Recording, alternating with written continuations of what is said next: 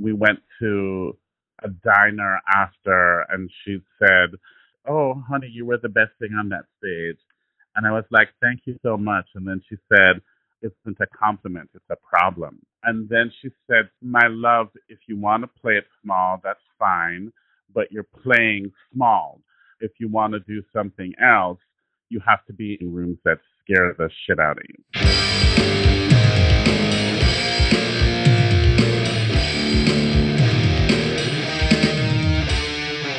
And welcome to No Name NYC podcast. Uh, if you're joining us again, thanks for joining us again. If you're here for the first time, man, pull up a chair, get get close to the fire, warm up. Uh, unless you're in a really hot place, then fuck all that. But um, we want to welcome you. Um, today's guest, the voice you heard up front, is John Andrew Morrison. Now, uh, Broadway people probably know who he is. He was nominated for a Tony Award in the current Best Musical, Tony Award winning Best Musical, A Strange Loop. And he was nominated for uh, Best uh, Supporting Actor in that. He's also won uh, an Obie Award and Lucille Lortel Award for the same role in the same show. He also, uh, a couple of years ago, was was uh, honored for his work in the play Blues for an Alabama Sky, uh, we're just thrilled to death that he was able to join us. Uh, we tried a little something on this one. We'll, we'll see how it works out. But, you know, for most of the podcast, we've been recording in different places. We've recorded in Central Park. We've recorded in Prospect Park. We've gone to people's homes. We've done all sorts of things.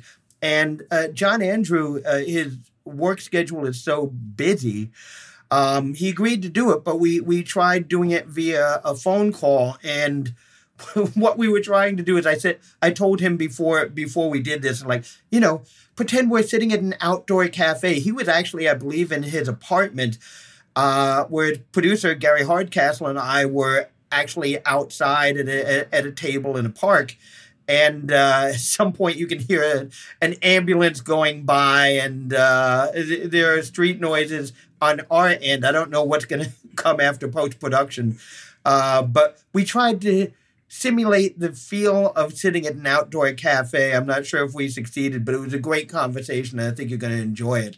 Uh, so sit back and relax. We'll get to that in a minute. Uh, I want to give you guys a, a follow up.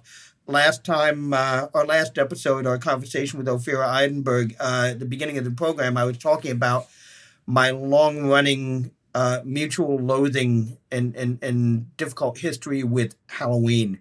Um, uh, well, if you're listening to this when this drops, it will be December 1st, and uh, Halloween will have come and gone. I'm happy to report I think the curse is lifted. Uh, I accepted an invitation. My dear friend Liana invited me to a Halloween party. Liana is a great host, and she's a great thrower of parties, and she gave me an invite and I decided it's time. It's been three decades since I've gone to a Halloween party and I gave it a shot. And she sensed I was reluctant and said, Look, you don't have to wear a costume, but you could even just come as the blind guy if you'd like. Uh, many of you know, I have a condition that has robbed me of almost all of my eyesight in the last couple of years. Uh, and when she said that, I had to laugh because I was kind of a step ahead of her. I knew what I was going to do. I when I was a boy, someone gave me a book of magazine cartoons by a, a wonderful cartoonist named Sam Gross, who always signed his cartoons S. Gross. And on the cover of this book was a shady looking blind guy standing on a corner. And uh, the implication was he was just a hustler. Uh, and he's wearing the dark glasses and he's got the coffee cup to collect change and he's got a leash with a dog in front of whom uh, him who is uh, lying on the ground sleeping and he's wearing a sign that says i am blind and my dog is dead that's how i went to the halloween party i had uh, a friend get me a stuffed dog uh, wearing sunglasses which i thought was perfect and so I had this stuffed dog on the leash that I dragged around the party all night. Uh, and I had another friend, uh, my friend Jeff, made me a sign that says, I am blind and my dog is dead. Uh, and when I got to the party, when I got to the building where the party was, I'm waiting for the elevator with my seeing eye human. and uh, a couple of other friends came into the building and they're like, "Oh, Eric, good to see." you. And turn around, let me see what you are. And they saw the sign, and my friend Gabby just looks at me and says, "Wow, Eric, that's that's really dark." I'm like, "Yes, yes, I've I've clearly made the right choice." Um, and I went and and we had a great time. And uh, the highlight was they had a costume contest, and they actually invited me to be one of the three judges, uh, which was totally fucking hilarious.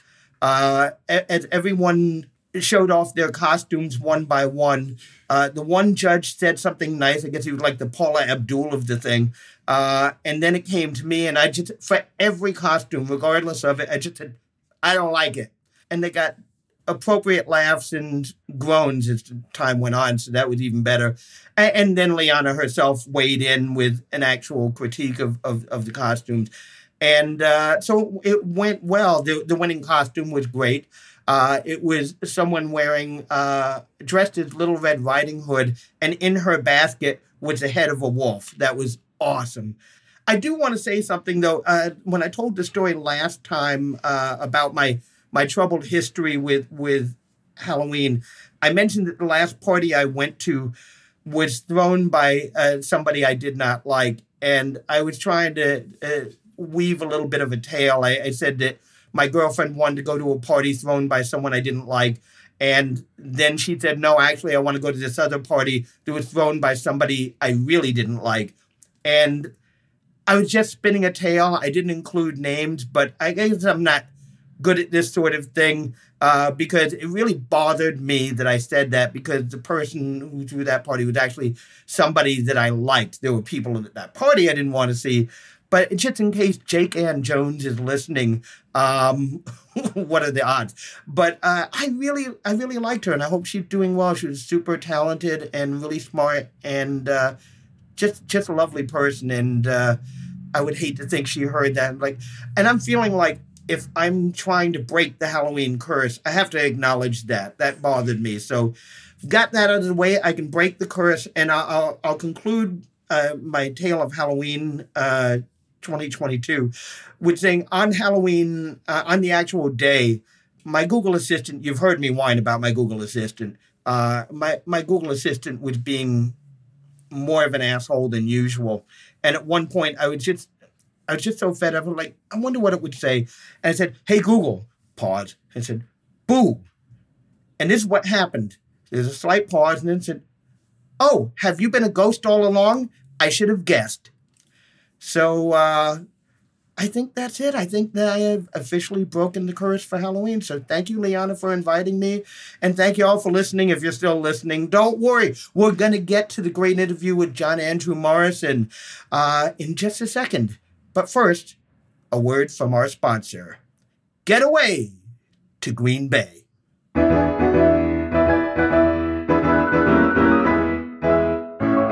Get away to Green Bay.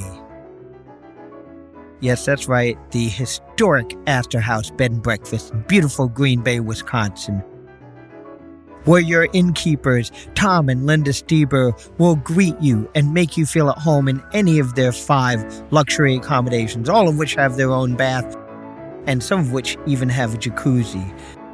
Now, bed and breakfast. This is a bed and breakfast. You ever go to a bed and breakfast and think, I'd rather not have the breakfast? Or maybe you wake up and there was almost no breakfast and it's all gone by the time you got there. Or you do get there and there's like a couple of strips of bacon, maybe one or two turkey sausages, a box of half eaten cereal, and some questionable fruit. That will never happen to you at the historic Astor House Bed and Breakfast, where nothing is more majestic than the fresh, homemade, yummy, scrumptious their breakfasts are amazing and are worth the trip alone. And after breakfast, if you want to know what's going on in Green Bay, what's fun to do, what restaurants do you need to check out, well, ask Tom and Linda. They know everything. They're totally connected there, and they will see to it that you have a blast every second you are up there. So, what do you want to do? You want to make some reservations? You got some questions? Check them out online. Go to www.astorhouse.com. That is Astor House, A S T O R H O U S E dot com. Escape to Green Bay today.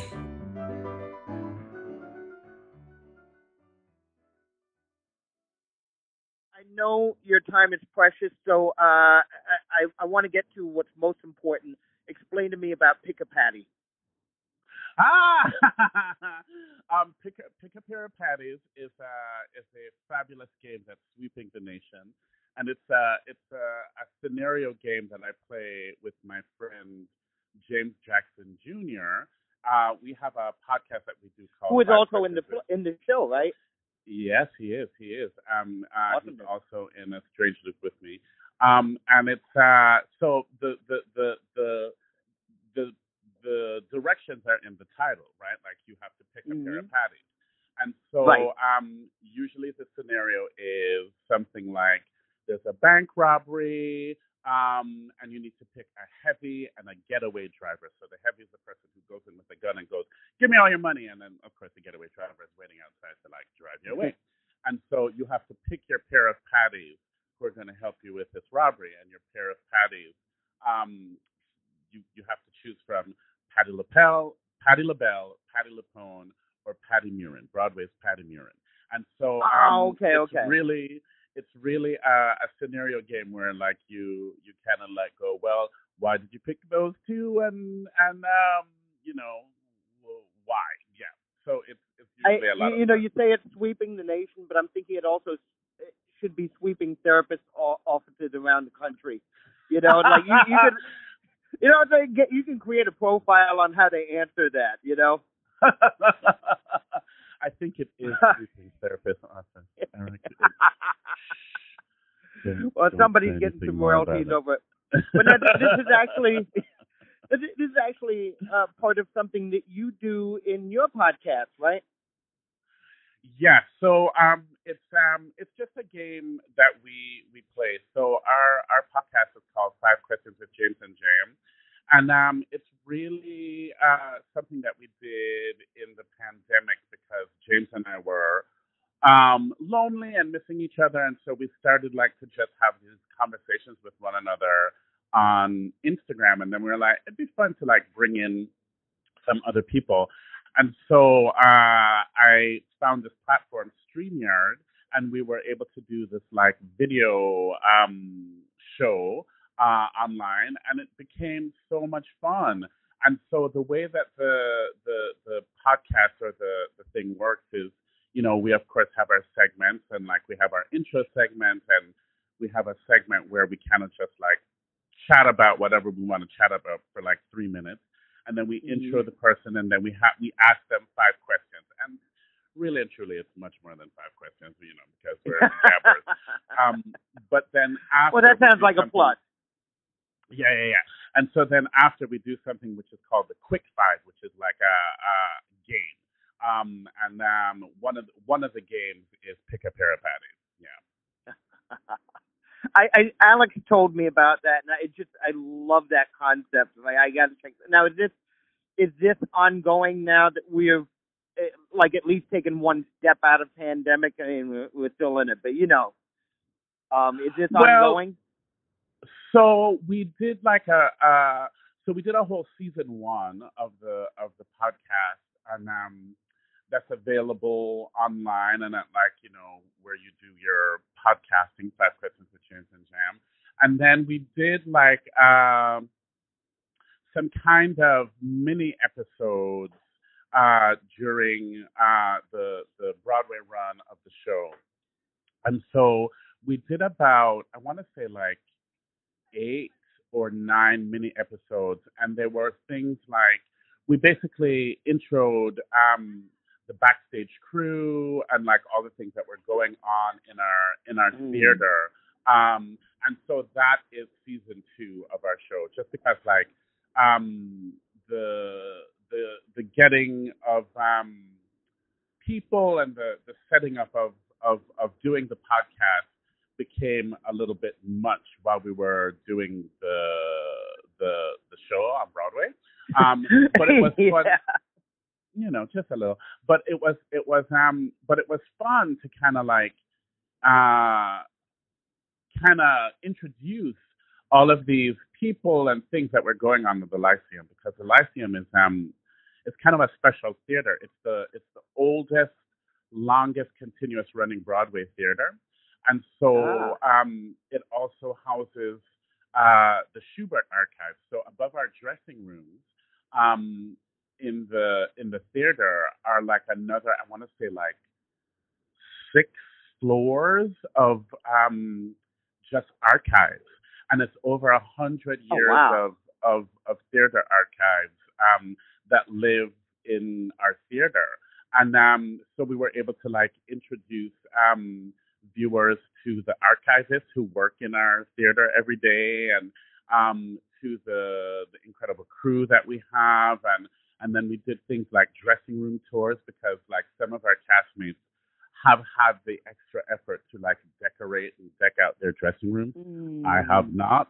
Um, so I was like, Busted. let's, yeah, so I was like, oh, let's show you and your wonderful, nice, decked out dressing room.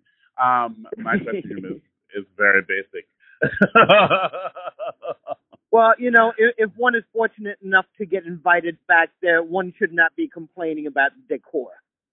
Well, this is true. I mean, and that was that was part of the thing because of because of COVID restrictions and um, especially at the beginning of when we were doing the show and what the COVID restrictions were. I mean, we were being at one point in time we were being PCR tested every day, every single day. Yes. Um, and um, and so there was very much a very lockdown of who got in backstage, of who was Mhm. able to like cross between the front of house and backstage. And so, um, yeah, nobody, you know, nobody's really allowed backstage anymore because it's very Yeah. much a closed environment. Um, That makes sense. um, so And you guys, if I'm not mistaken, if I'm not mistaken, you guys almost uh almost had your Broadway opening delayed because of of stuff going on with that, right? Yeah, so uh, our previews um, uh, kind of got really uh, well. Yeah, so the so the so the first preview, the Broadway debut of our show, um, I was not able to perform that day, and so I sat in the audience because the way that the COVID restrictions work with um, the union is like at, at that time. I mean, they might they may have changed now, but once you got a Mhm. positive test, you had to be out from the backstage area for ten days, right? Um, Right. And so I um my ten days would not have been up until the second preview. Um or, or Mhm. my day my day ten was the day of the first preview, which meant I couldn't be backstage, but I wasn't contagious or anything. I had like tested negative. Um but the Mhm. next day, um, I had I made my Broadway debut. So I had the, the Oh. very weird um, uh, honor of being in the audience the Broadway debut of our show and watching watching my understudy go on. Yeah. Oh Yeah. man, that that it, you know what? Uh, you well, you know, th- first of all, this this is such a special show. Um, uh, the the musical, best musical uh for the past Mhm. year, for which you were nominated for best supporting actor, correct? Yeah. Um, yeah. Yeah. Uh, so, talk to me about a strange loop. Uh, th- that this seems like it's been an insane ride from the beginning, and I, I, I, I, I haven't been in on the beginning, but I, I caught you somewhere when you guys were off Broadway. Uh, so, talk to me a little bit about it. Oh, okay. Well, so I mean, so a strange loop is uh, uh, basically a musical about a fat, gay, black uh, musical theater writer who's an usher at a Broadway theater who's writing a musical about a fat, gay, black man who is writing a musical about being an usher at a Broadway theater who's writing a musical about a fat, gay, black man who is an usher um, at a musical, writing a musical about right? So basically, So it's, to um, be clear, there are no singing cats. there there are no singing cats. There are no singing cats. Um, maybe someone goes to space. Who knows? You just have to come and see.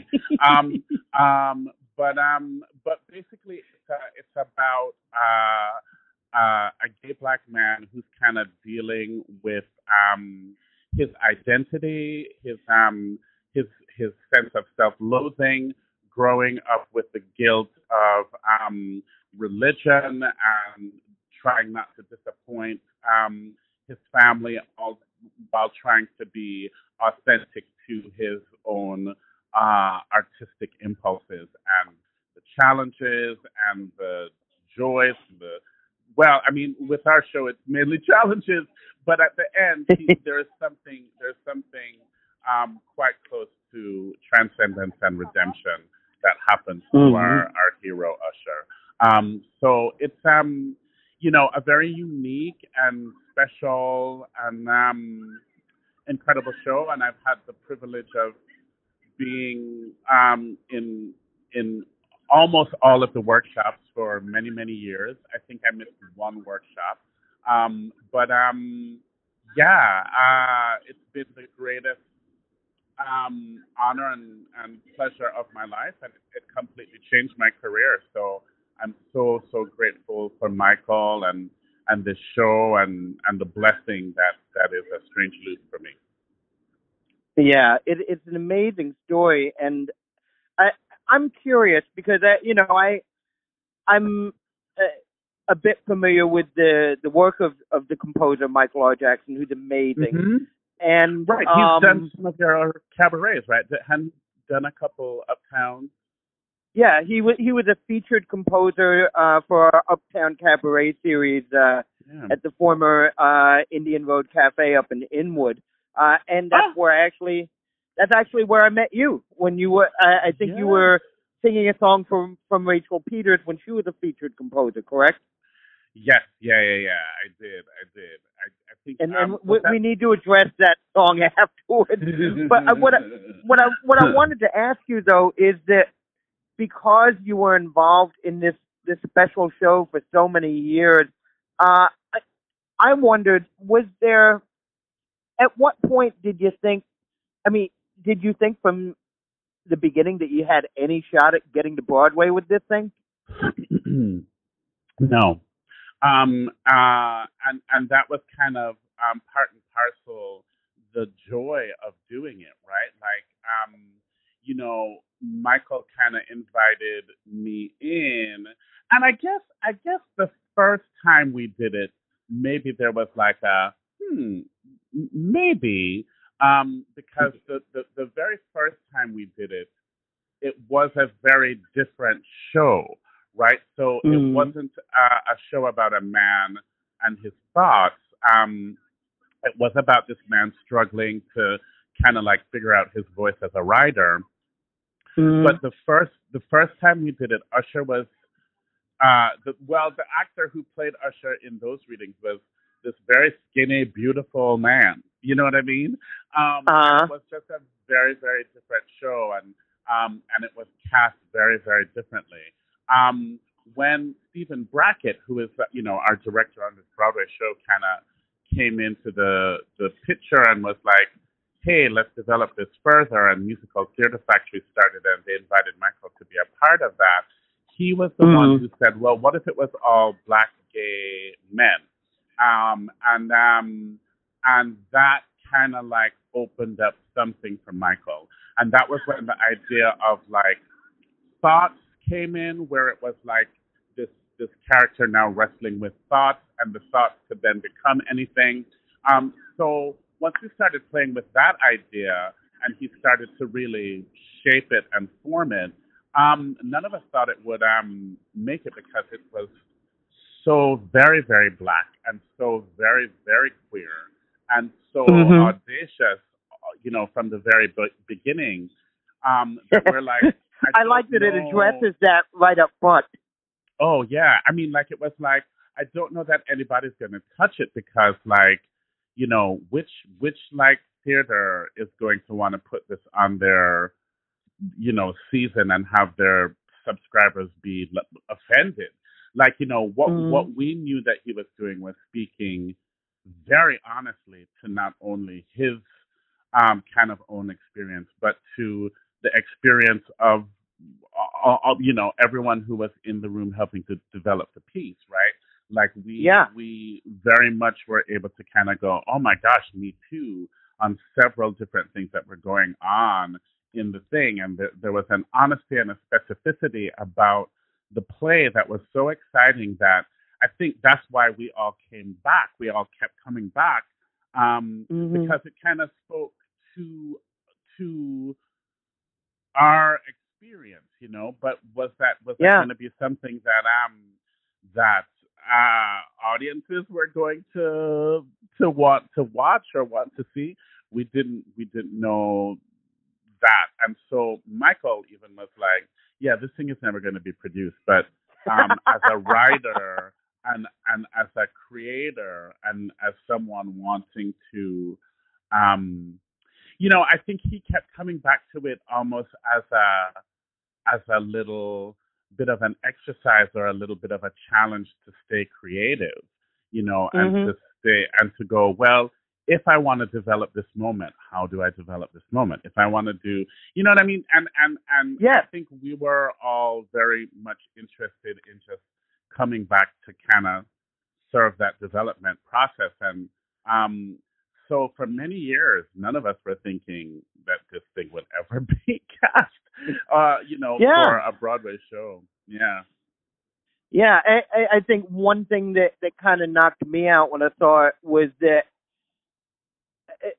you know, I mean, I don't know what happened from its inception to where it landed on Broadway, but it didn't come across as something that had made any kind of compromises to be, you know, more broad appeal. Yeah. No singing, no singing cats. You know, Yeah. And yeah. Yeah. I I really, I, I, I just, you know what, you know, I, I, I I saw you. Uh, we we came to visit you after. Uh, Yeah. we saw the show in the first week, and my first thought when I when when I left, I, I was talking with our mutual friend Alex Tassoud, who has been a past podcast guest, and um, I, I you know, I said to it like, I can't imagine what this must feel like, but I'm sure as as a small human, you know, whatever your first inclinations to performing were, or whatever, this was not something that you would have even seen as like this is in the scope of something that's going to happen one day. You know, not in that Yeah. way. Yeah.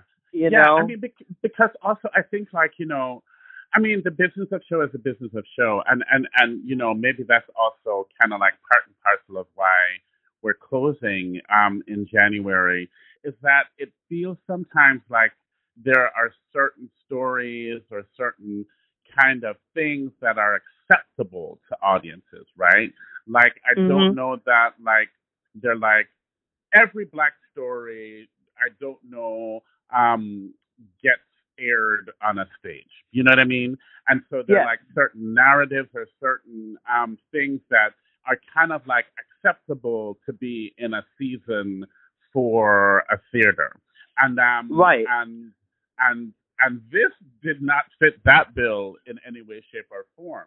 And so and so I think for us who are like, well, no, I mean, it it pokes fun at things, like it pokes fun at some of those uh kind of like season announcements that you would get, you know, from certain theaters and like yeah, um, you know, the the Broadway season announcement, like, you know, okay, yeah, this show this show would never ever ever make it on any of those lists. And so Mhm. um I don't know. It just be, it's it's it's it's wonderful that playwrights kind of went, all right, let's take let's take the the chance on it. You know what I mean? Um, Mhm. And um, and somehow we we got some people who were brave enough to go, okay, all right, let's let's try, let's do this, let's let's make it happen. You know? And Yeah. so I'm grateful because it it it completely changed my career. I think I think it also changed um you know, uh, hopefully it will change some possibility for what kind of stories are allowed to be told. Um, I have Mhm. heard from like other playwrights, and there have been other writers who've come to see the show, and they're like, "Wow, I thought I was being brave, and then I saw this." you know, or they say, or they, or they say things like, "I thought I was being specific, and then I saw this." You know what I mean? Mhm, And so, um, so hopefully it will allow for more specificity and more. You know, we'll see. Yeah. Well, it just it, a million congratulations on what what you all have achieved, and uh, it was just it, was just fun seeing someone who's done a no name show up on a Broadway stage. Uh, Oh, so- God. So look, I I I know uh, our overall uh, time frame here is somewhat limited, and our podcast is actually specifically about the uh, experience of of being a performer in New York City. So I do have to uh, touch on you, John Andrew Morrison. Um, Yeah. You're not originally from New York, are you? Mm-mm, mm-mm. I grew up in Kingston, Where do you Jamaica. hail from? I hail Okay. from Kingston, Jamaica. Um, Mhm. but um, it's so funny. Um, as a as a young kid, um, I spent growing up. I spent almost pretty much every summer in New York. So school would Really? end in Jamaica. hmm So school would Mhm. end in Jamaica, and I would end up coming to my aunt Claudia's house in Elmhurst, Queens, and um Mhm. and I would um I would spend the summers like roaming all around New York, right? Um, so Mhm. uh, I had a I had a childhood friend Joey, um, who lived um down the street from my aunt Claudia, and so Joey and I would pal around, and then my cousins who um I have. So I come from uh, a pretty big family. Um, uh, both my mom and my dad are the second children of nine, and so my um my aunt Claudia, I have my cousin Patricia is, I think, fifteen years older than me, and then my cousin Gina eh, and my sister are ten years older than me, and then I have Mhm. cousins who are like 10, 15, and 20 years younger than me. And then I have a whole collection that are um, my age. But when I would come up for the summer, uh, my cousin, my cousins would take me to see Broadway shows. So my Ah. aunt Claudia would be like, "Get the hell out of the house!" And at the time in New York, you could get twofers for a Broadway show, and they weren't Right. that expensive. So like we we um we saw everything. We would just go to the TKTS line and and go see shows and um That that right Uh, there is a New York tradition, without a doubt. oh the two first Yeah. and, and standing in line at the TKTS booth. That's yes yes that's kind of like a a must New York experience. What what what Yeah. what what excited you that you saw as a kid? What what did you get off on when you saw it? um so I remember seeing like Peter Pan with Sandy Duncan and I saw Annie I saw the tap dance kid um oh my gosh the one that the one that I remember vividly vividly um I was a little Mhm. bit older than um was Dreamgirls um that one Ah. blew my mind. I saw La Casa Flow on Broadway. I mean I saw a lot. I s- like uh, we, we we ended up seeing a lot a lot of shows. And um you know it became like a thing too because like my mom would be up and my mom would always be kind of like I want to see this one. So we would go we saw plays we saw you name it we saw a lot. So at what point does the acting bug hit you? I mean, the acting bug hit me. I mean, so it started off, of course, being in the audience, and you know, I remember being very young, and um, I tell the story a lot because, like, you know, sometimes the innocence or the wonder of kids, or just the stupidity. Um, like, you know, I would, I would, That's just in line, my friend. I know, right? I would I would watch someone leave from stage left, and then they'd come Mhm. on stage right and be like, "How'd they do that?" Right? Like they left that side, they came on that side, and you know, um, Yeah. it never occurred to me as a small child that they just walked behind the set. um, I, I like to me the people walking off went into some other special, spectacular world that um that I was like, what's what is that? What's happening? What's happening? And so Yeah. um I was always like fascinated and excited and thrilled by it. Um and then I think really the performance bug I, I don't know, there was always an inkling that uh that was going to be um somehow in my life some way. And here comes the sirens of New York. You may be indoors, but we're outside in the streets of New York. the sirens are coming to get you, Eric. that ain't a new story, my friend. Uh, um, but uh, yeah, I mean, I think when I uh, was in high school and I and I did um, my first kind of musical with um, Jamaica Musical Theater Company, I was kind of like, Ugh, I love this. oh wow. and then and then it really hit when I went to college. I went to Brandeis, and um, and I and I ended up getting cast in a theater So, department I- show.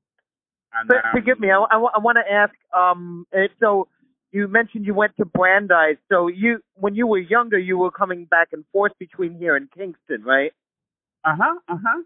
So when when did you did you make the move for college, or when when did you land here to stay for a while? Yeah. Yeah. I mean, I, when I when I moved to college was when I moved here. Um. To, Okay. To, yeah. Yeah. Yeah. Yeah. So that was when. Yeah. I do remember that day when um, you know, you get the the one way ticket. You had that moment, yeah. like, oh, oh my gosh, it's not a round trip ticket. Like, you know, my parents have a round trip ticket. I have a one way ticket. Okay, I guess I live here now. You know. And thus the world changes. Yeah, absolutely, absolutely.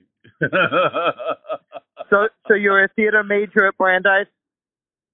Yeah, and um, and then that was really where I think the acting bug um kind of took hold. Um, there was a, a, a the head of the undergraduate theater department there, uh, kind of took me under his wing, and um, and um, my year at Brandeis, there were like a bunch of like really go-getter um performers, and and um, so he had like he had fun with us, right? So like Mm-hmm. my year and the the two years ab- above us, um, and the year like the years my freshman year, but then like those two years above us, um, yeah, we did we did all kinds of shows, and to this day, I'm still friends with a lot of those people. Like to this day, you know, um, Mhm. Oded and my friend Oded and my friend Morgan and um, Rachel and stuff, you know, they were all my year or, or years ahead of us, but we did all manner of shows together, and it was um, it was really wonderful. It was a, a wonderful, wonderful time. Nice, nice. So, so once you're out, how does this journey begin? Have you made the decision to pursue this professionally, or are you still wavering? Um, so I mean, you know, when I was in Boston, I started to work professionally. So even though I was doing stuff in the theater department, I was actually also starting to work um, professionally in the Boston area.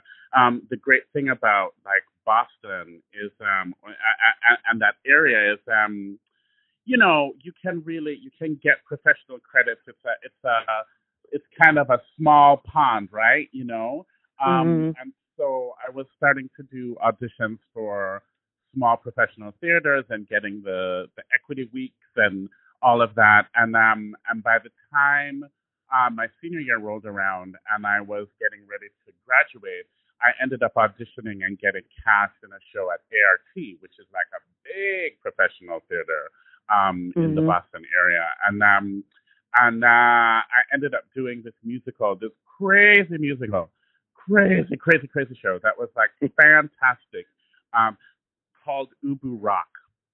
Oh, it Mhm. should be produced. It should be produced right now. It's so good. Um, and um, uh, there were a bunch of people who were in the show from UCSD, and the guy who was directing was also from UCSD. And um, I kind of knew that I wanted to go to grad school. Like, I knew that I was a good performer. I knew that I could sing. I knew that I could, um, you know, I, that, that that that there was a there was something engaging about what I was doing on stage, but um, I knew that I I needed some more um, training, you know. And um, Mhm. so I applied to UCSD and I got in, and and I and I would and I would say that that was was where I I honed and really became a, a an actor actor rather than a Mhm. performer. Yeah. Yeah, and there, that is a distinction. So, Yeah. um, so uh, when did the leap to New York come?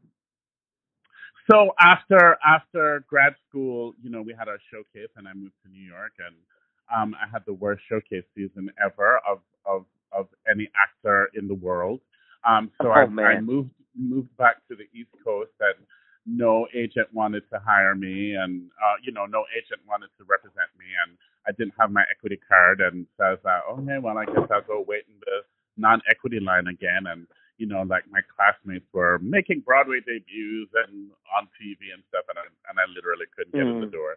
Um, and so I um I just um started kind of like making the rounds, and I was like, you know, uh, what I am and how I present as a as a as a human being, as an as a as a performer. I was like, well, I guess you know, the commercial theater doesn't really want what I have, right? Um, You Mhm. know, I was always a a big guy, and um, at the time, you know, they wanted their big black guys to be thugs or basses, and you know, I don't really have that kind of uh, energy, and so um, the commercial theater, Broadway, and all of that really wasn't presenting anything uh, viable to me, um, or I wasn't viable to them, I should say, you know. And so Mhm. I found the the, the independent um, and the off off Broadway community, and um, I started working um, at Manhattan Theater Source a lot when Manhattan Theater Source was still a thing, and I was doing Mhm. things up for like I remember them, yeah. Yeah, you remember? Um, and then Mhm. like up at 78th Street Theater Lab when that was still a thing, and then and Yeah. then I met George Ferencz at La Mama, and that guy um was like my my champion really, and um I ended up Mm. working with George for about I would uh, you know like 15 plus years, and we did like oh my god so many so many readings, workshops, plays, um, shows um, at La Mama and then at Theater for the for the New City over on First Avenue. And so, Mhm. you know, a lot of my a lot of my time was spent doing stuff downtown or like in the off off Broadway world. Um, you know, if I, I really wasn't doing anything commercial or or doing anything uh in theater where I was getting paid a lot of money or even like, you know, working in places where I could like health insurance weeks. I was doing a lot of very, very um independent um stuff and always had day jobs and and and ended up being very, very good at at my day jobs and um What was so that? yeah.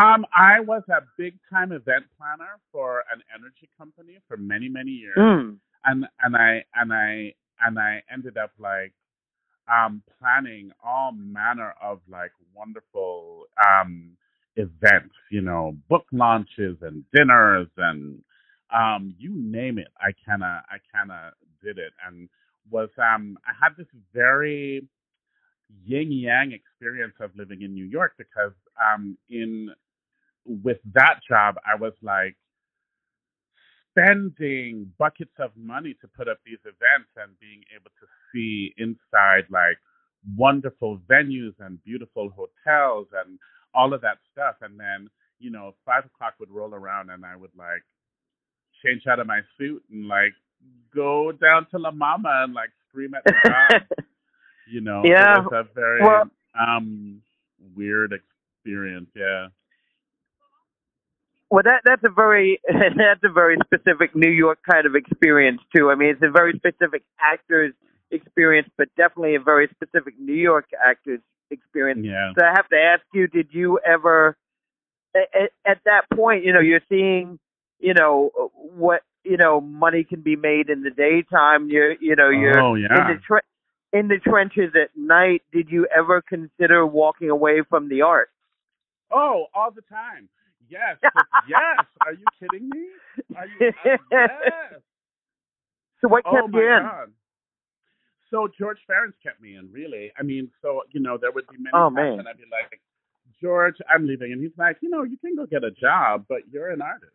Like he and he would say he would say that to me all the time. He'd be like, sure, you can go, like go get a job. That's fine. Go like you need to pay your bills. You need to be able to do that. But like Mm-hmm. kid, you're you're what you are is an artist, and um, so it was because of him, really. I mean, he he championed um me a lot, and and then you know being being in that independent theater scene, I also met like some other people who, you know, we were like, hey, let's make a musical and let's do this, that, and the other, and you know, my Mhm. friend um Doug Silver like um and Andrew Frank, you know, they wrote like a little musical called The Greenwich Village Follies and I got to host Mhm. it for many years and perform with it for many years and and so there were like little things like that that we did that kept me like coming back but you know the fact that like I wasn't I, I was never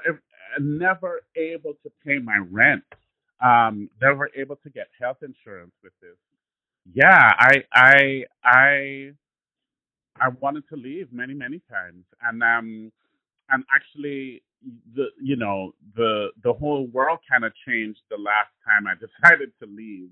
Um the last time i decided to leave was when things kind of really changed. So so i have to talk i have to talk about my friend geraldine. I talk about geraldine time, a, a, lot because Mhm.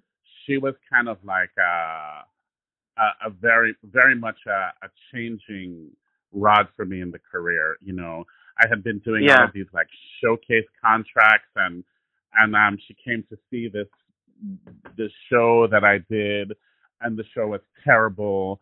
And um and um we went to a diner after, and she said, I'll never forget her exact words. She was like, "Oh, honey, you were the best thing on that stage," and I was like, "Thank you so much." And then she said, um, "No, the fact that you were the best thing on that stage isn't a compliment; it's a problem." And um, and I was like, "Oh." And then she said to me, "My love, if you know w- what you're doing right now, it no longer serves you and your talent." um, you know, if you want to play it small, that's fine, but you're playing small. Just recognize that you're playing small. And um, Yeah. if you if you want to do something else, you have to be in bigger rooms and you have to be in rooms that scare the shit out of you. And I was like, oh, Follow the fear. yeah, and I was like, "Oh, okay." And so, um, her words were kind of like in my head, but I knew, I knew when that show closed that the the thing that I would never, ever, ever, ever, ever do again was take another showcase contract, and I never, I never did. Um, I don't even know if they have showcase contracts anymore, but it was also like, the, I, I, I kind of was like, I've, I've done this contract where I ask for little or no money and it doesn't benefit my health insurance, um, I will Mhm. never do this again. I will never do this again. Um, and so, um, you know, I, I, I, I, at this point in time had another corporate job. I was very good at it. And, um, you know, at that point in time, Michael was like doing, uh, his cabarets around town, you know, like up at, up at, um, uh, that cafe and, and at Joe's Pub and da da da. And he would call me and say, "Hey, come sing periodically." Um, uh, I had my my Greenwich Village Follies show that we would like put up every year or so, and like you know run for a few months and da da da da, and like you know, um, so I always knew that there would be something creative in my life, but I was like, I don't think I'm going to pursue this anymore because um, Mm-hmm. I, I I'm not able to make a career doing it. And so I made the decision to like leave, and I was good. I was, you know, I was gonna be like Patti LuPone and and give up my equity card and like go, okay, that's it, I'm done. And um and and literally two days later, I got a call from McCorkle Casting, who I had not auditioned for in like oh, 15 years, and they asked if I knew how to do a Jamaican accent, and that changed everything. wow, wow, Yeah. that's that's a great story. And uh, a- and how long ago was that? Oh my God, that was maybe now about like seven, eight years ago, something like that, maybe. Um, Mhm.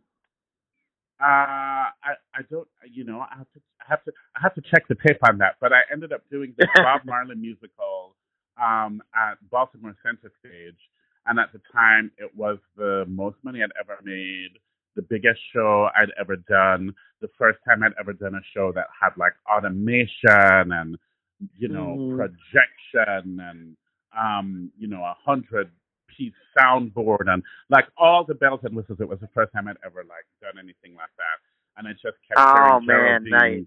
Um, you know, I just kept hearing Geraldine in my head going, "You got to be in bigger spaces. You got to be in bigger spaces." That's scary, and I thought, "Oh, this is a much bigger space than I've ever been in." you know, like how do I how do I how do I show up for this and how do I you know um Well, and let- that listen, became I'm-. Yeah. I, I'm sorry. I'm going to interrupt you because I know you're on the clock, and I, I want to wrap this up uh, and get you out within the time you need to get out. Uh, but Oh, I, I got you, a couple, couple, couple of quick questions for you before we send you off into into that good night or good mid afternoon or whatever the hell. Um, uh, the first thing is is uh, uh, now what what is the closing date? Actually, I guess it's three questions. What is the str- closing date for a Strange Loop? So it closes on Broadway January 15th at the Lyceum Theater. So come and see us. Uh, on Go. January 15th Go now. And so, so I, I bring that up, and forgive me for bringing that up, but I, I bring that up to ask: Do you have anything in your sights as to what comes next for you personally? Yeah, I don't know. Um, you know, um, I've had some auditions for things, but like nothing has been like, you know, oh, hey, here's a contract for this, this, this, or we're interested in you in this for this, this, this, this, this. So you And know, let me let me um, ask you: How does that How does that feel? Uh, you're you're on Broadway right now, and you're auditioning. That must be a little surreal. I mean, everybody on the Broadway's auditioning. Like, you know, I mean, Yeah. the, the the the thing about it is, is like there's a difference between being an actor and being a star. I can say that I'm Yes. an actor on Broadway. I'm not a star on Broadway. You know, so like uh the Sutton Fosters and the Hugh Jackmans of the world, they don't audition. But um the rest of us are auditioning, baby.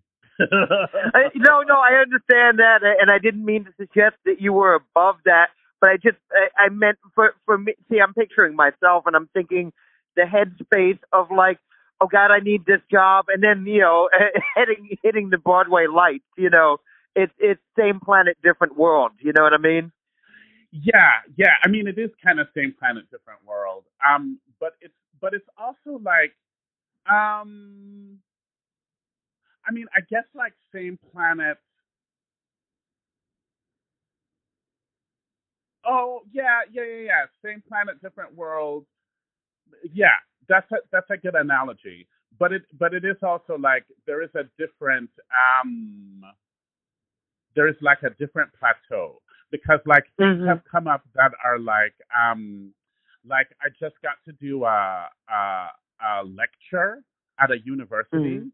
Um so like, you know, uh, a university um hired me to come and and do a master class and give uh like the the major lecture for their year um which was which was exciting and so things like that have shown up you know what i mean like um Yeah. there there there is like a weird thing of like now that I, I don't know that I, I have more or less talent um now that I've been on Broadway, but having Broadway as a part of the title or as, a, as associated with my name has legitimized my career in a way where people then go, "Oh, well, you you've done Broadway. Come speak to these kids." Mm-hmm. You know what I mean? Mhm. You've done this kind of thing. Um, come speak to these kids, and and so so Tony nominee and Broadway performer um, has its benefits because like things like that have shown up. You know what I mean? Yeah. But I'm yeah, still, yeah. I'm still auditioning. Yeah, I'm still auditioning. I hear you. So the last thing before before we we send you off, um, I know that I first saw you when you were a part of one of our Uptown Cabaret shows. I think the first thing I ever saw you do was a wonderful composition uh, by Rachel Peters called Santa Yes. Ain't Black, which we have Mhm. adopted as our official no name holiday song. If uh, if, if if you if you and Rachel uh, agree to let us use it, we'll probably use that to close out this episode when it when it's finally put together. Um, oh, can you I'm tell so me? happy. I, I we'll, we'll talk at another point about it. Like you know, eh, I'm totally okay with using the the version we have off of YouTube, but if there's something better, anyway, the the main thing that I wanted to ask you. Uh, it, it, when did she first bring that to you? I would love to see that in a show on Broadway or or on, in a ca- I, I want to see that song as, as many times as possible. That that just Ah. holds up for me. Um, Um, uh, when when did you first encounter that? So like Rachel, so I was do you know, so I was doing things for Michael, um, and every once in a while Rachel would ask me to come and do. You remember Cornelia Street Cafe used to have this like Yes, little yes. well, Cornelia Street Cafe. So she used to do a lot of things um down at Cornelia Street because she was doing a Mm. lot of um her opera stuff and um you know she was kind of like leaving musical theater and but every every once in a while when she had like a musical theater song she'd be like hey you want to come sing this Cornelia Street Uh, and um uh, and so the first time we ever did it was at Cornelia Street she's because I think was it Cornelia Street oh Cornelia so- Street or maybe the duplex. no, so I think it was it was so you remember this guy, I wish I could remember his name. He does a lot of stuff at Lincoln Center. There's the the performing arts um library. There's an auditorium called the Wal- Walter Bruno. And Oh, yes, he, yes. Guy, um oh why why can't I think of his name? But he does a lot of things with like up up and coming composers. And he had Mhm. done um so she had written this thing um for to submit as a new Christmas song. So he had put out a challenge to people to write like new Christmas songs. And so she was like, I wrote this thing. I don't know that this guy will ever accept it because, you know, it's called Santa in Black. And she had like a thing at Cornelia Street Cafe. And so I think the first time we did it was at Cornelia Street because she's like, I don't know that this guy will ever accept this thing as um Mhm. as part of his of, of his show. And so we did it there and then the guy accepted it because I remember them singing it at like the Walter Bruno. So I can't on unless that was the, the first and only place that I sang it and then we sang it. Um then um I got a call from her saying, Hey, Eric at Uptown wants to to do the thing because I think Alex DeSuze was at or was performing at that concert. Whatever concert it was. Ah, okay. Yeah, no, that was Alex- time. The sh- the Alex- show we did uptown was Alex's baby. I I, I co-produced it and sort of semi co-hosted it, but that was that was her brainchild, and she's the one who uh, brought folks like Rachel and Michael and yourself in, into the Ah, loop. Okay, okay, okay, okay. Because I think she was at whatever that concert was. Alex was there, and so Mhm. when when you when she was planning or doing whatever for the Christmas thing at the Uptown, um, you know, uh, we got invited to go, and of course, I knew Alex from Boston. So when I was working Ah. professionally in um, in Boston, um, Alex and I did, I think, the Boston premiere of Once on This Island together. Ah, Um, and so we had a blast. And like, I, I mean, I loved Alex from then. And so then it was just like such a thrill to be like, I, I don't like, I was walking around the city one day and like, I'm like, oh my God, is that Alex the Suit? And just like, oh my God, you know, and then like just to kind of realize that we both kind of like landed here in the city. And so, um, yeah. And then because Rachel was also a Boston girl, um, Mhm. I think she and Alex knew each other from Boston as well. And so I believe it- so. yeah, it just was one of those, yeah, chance encounter kind of thing. Yeah. Well, you you, you gave us uh, an evergreen there, you and Rachel. So listen, you got to get out of here. I just want to thank you for spending some time with us, coming to play with us, and uh, uh, keep doing your good work, man. All right. Thank you, Eric. Take care of Take yourself. care. Be in touch. All right. Bye. Bye.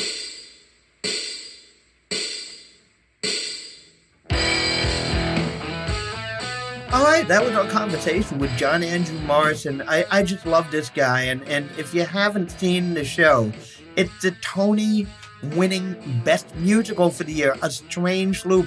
Go check it out now. You've still got time. It closes, it's scheduled to close on January 15th. But this is an important show. It's it's a landmark show, and, and most most of all, it's an entertaining show. Go check it out now. Uh, so thanks to John Andrew Morrison for playing with us with our weird hookup for that day. Uh, all right, so we're gonna get out of here uh, in a minute, um, but I want to thank everybody who helped put this one together. First of all, our our producer, the Wizard of Ooze and Oz, Gary Hardcastle, also assisting with some sound stuff on on this episode. Miles Mix Appeal Blue Spruce. Uh, the, the theme music was written and performed by King of the Hill, Courtney Hill. Also assisting us on this episode, uh, production assistant Stanley Resio. And this time, for the first time, the production assistant has an assistant. That is Jeremy Puello.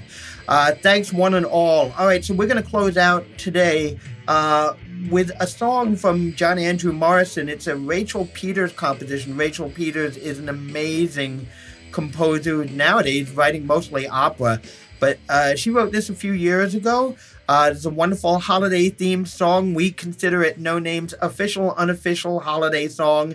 Now, we apologize in advance for sound quality. It was pulled from a YouTube clip, so it's not pristine, but it's an awesome and funny song sung by our guest, John Andrew Morrison. Enjoy. Until next time, this is Eric Vetter. I love you all.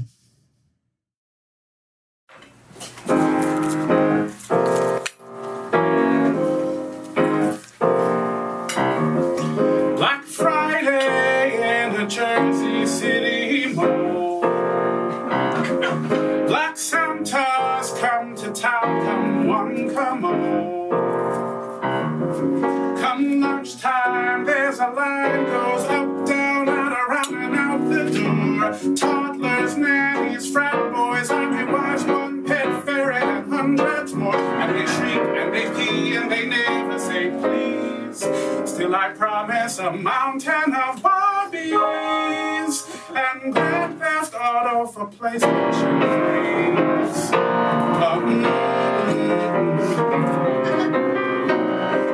Sitting could be so exhausting? Covered in boogers and buttercream frosting. Beer tangled, I'm a mess of spirit gum. Then one girl, sweet as any sugar plum. Blonde ringlets, bright blue eyes, and a pretty white dress for her photo op. Only nine alone in line with her not at the spa, leaving Pa to shop. And she sits and she smiles and she makes me smile back. She says, Mister, you seem like a nice man, but you ain't Santa, cause Santa ain't black.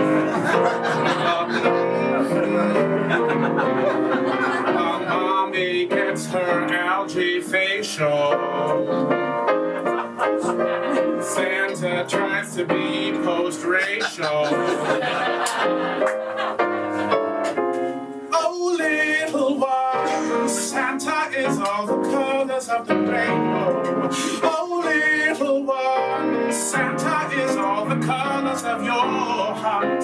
Oh, little one, Christmas is all the colors of the rainbow. Oh, little one, help me stop before I start. I'ma bring this child to Angela Davis. I'ma bring this child to Malcolm X. I'ma show this child the meaning of Christmas. Ain't nothing like the world expects.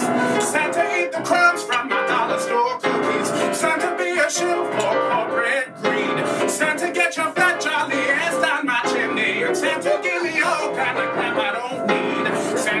black, Santa ain't brown, Santa ain't red, Santa ain't green.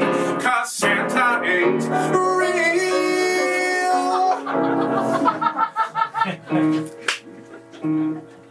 So now I'm out of a job.